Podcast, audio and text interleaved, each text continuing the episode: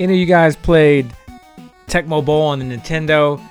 If you have, you know this, the secret, the technique where you go up and you go down, and you go up and you go down and you go up. And eventually all the players are on the field laying down. And that's who we're going to talk about today. His nickname is the Joystick.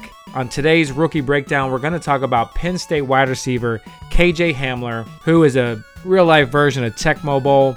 Welcome into the lounge. Grab yourself a drink. Let's get ready to talk fantasy football. Now today, I'm going to be drinking some Henry McKenna 10-year-old bottled in bond, 100 proof bourbon whiskey distilled out of the Heaven Hill Distillery in Kentucky. This here is a very good bourbon. It actually won Bourbon of the Year this year at the San Francisco Spirit Competition. For anyone that's on the hunt for Blanton's, this bourbon right here is, in my opinion, an equal or better bourbon than Blanton's. It's much cheaper. If you can find them, the Henry McKenna, it's anywhere from $30 to $45. The Blanton's now is up to $65, $70.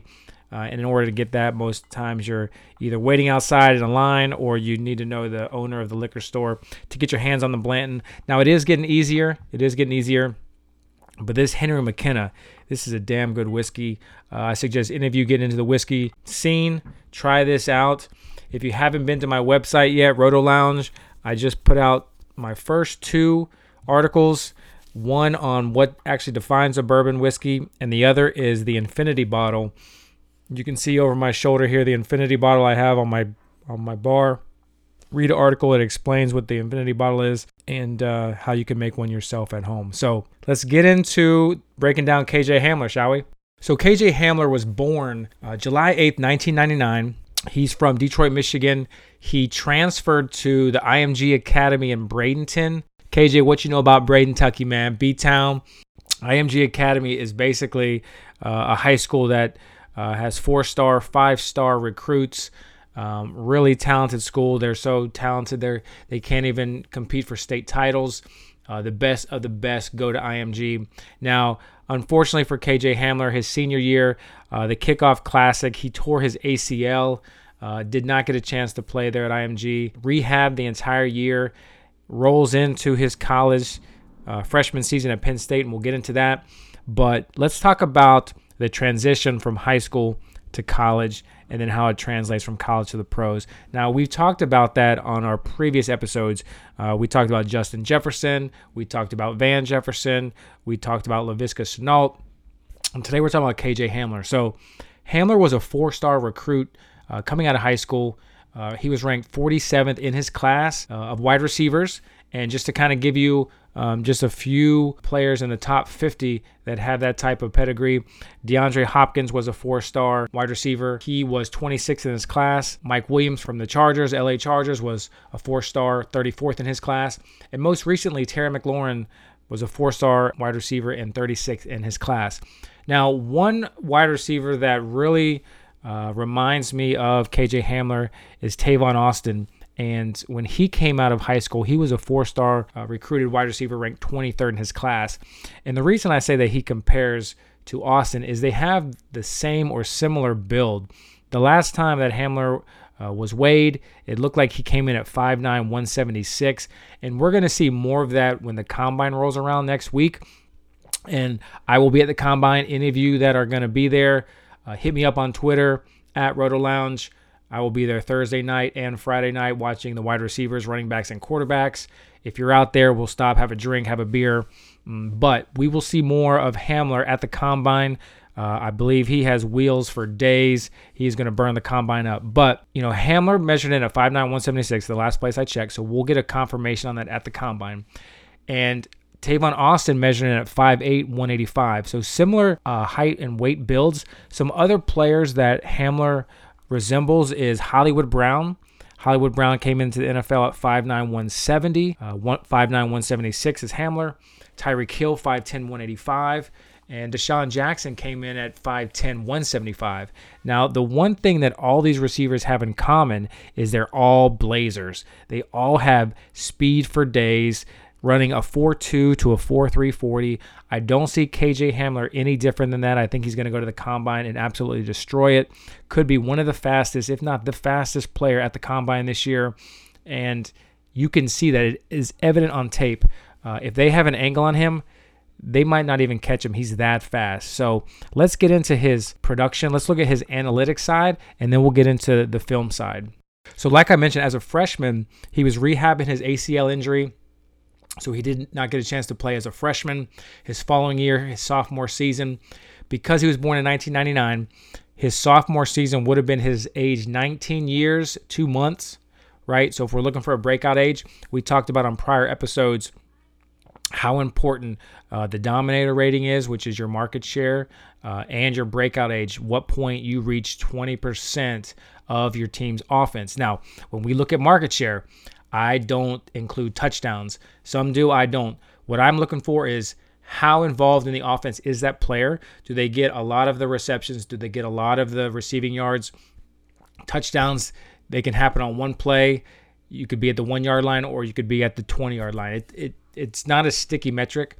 So I look at how involved are they in the offense. For the Dominator rating, I'm looking for a 26% of that offense, of the receptions and of the yards. For my threshold is 26%. So if you fall below that, it's not eliminating you. It's a red flag. If you're above that, it bodes well for your final grade. So as a sophomore, KJ Hamler had 42 receptions, 754 yards, and 5 touchdowns of his team's offense. Now, that breaks down to 20.4% of his team's receptions and a 26.5% of his team's yards. And because he met that 20% threshold of the market share, that generates your breakout age. So his breakout age in this instance is a 19.2. All right, 19 years, 2 months. Now, as a junior, he accounted for 56 receptions, 904 yards, and 8 touchdowns.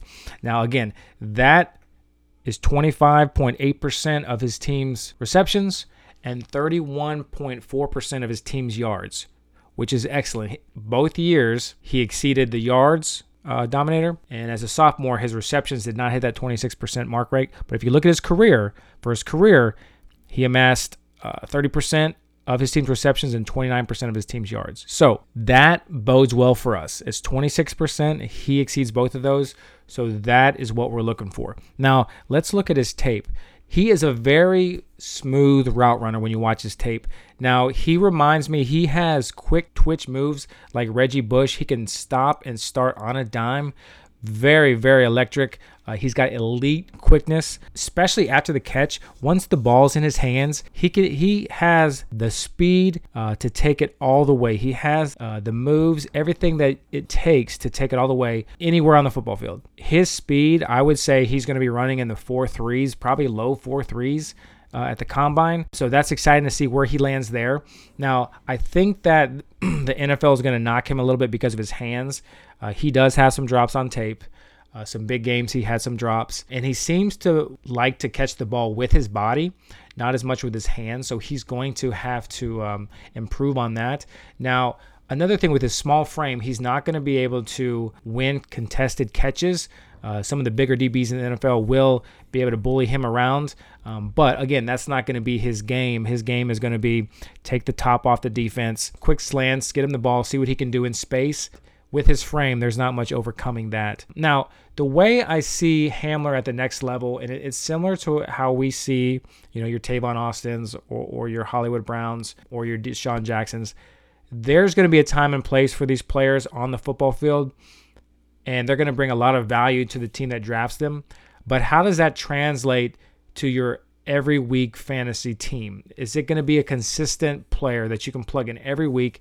No, you're going to get 5 to 7 catches, 50 to 100 yards. I don't think Hamler is that guy. I think you're going to see, Hamler's going to have some games where he has really big games, and then there's going to be some times where the defense just takes him out of the game, similar to what you see Hollywood Brown and some of the other players. Also, because of his size, he's going to be subjective to injuries, getting hit by some bigger defensive linemen, linebackers. He's going to be prone possibly to injuries because of his frame and because of his size. But he is going to be valuable to his team. I can see him going in the first round for a team that needs a deep threat, similar to what Baltimore did selecting Hollywood Brown. Hollywood Brown had the Liz Frank injury. He didn't even run to the combine. They didn't know how fast he was. They didn't know anything about him, but they knew they needed a wide receiver to stretch the defense, to give Lamar Jackson more room to maneuver back in the as the quarterback. And I think KJ Hamler is going to be used similar. A team's going to need a deep threat, and they're going to select him to be able to take that top off the defense, make sure that they respect that. It's going to open run lanes. It's going to open lanes for the quarterback, also for passes underneath. So I think he's going to be a decent NFL pro. I don't know how that's going to translate to our fantasy teams, though, and be a consistent player. Best ball formats, I think he's going to be a great pick. Also, landing spot, how are they going to use him? Are they going to have a deep ball quarterback? Can he throw the deep ball?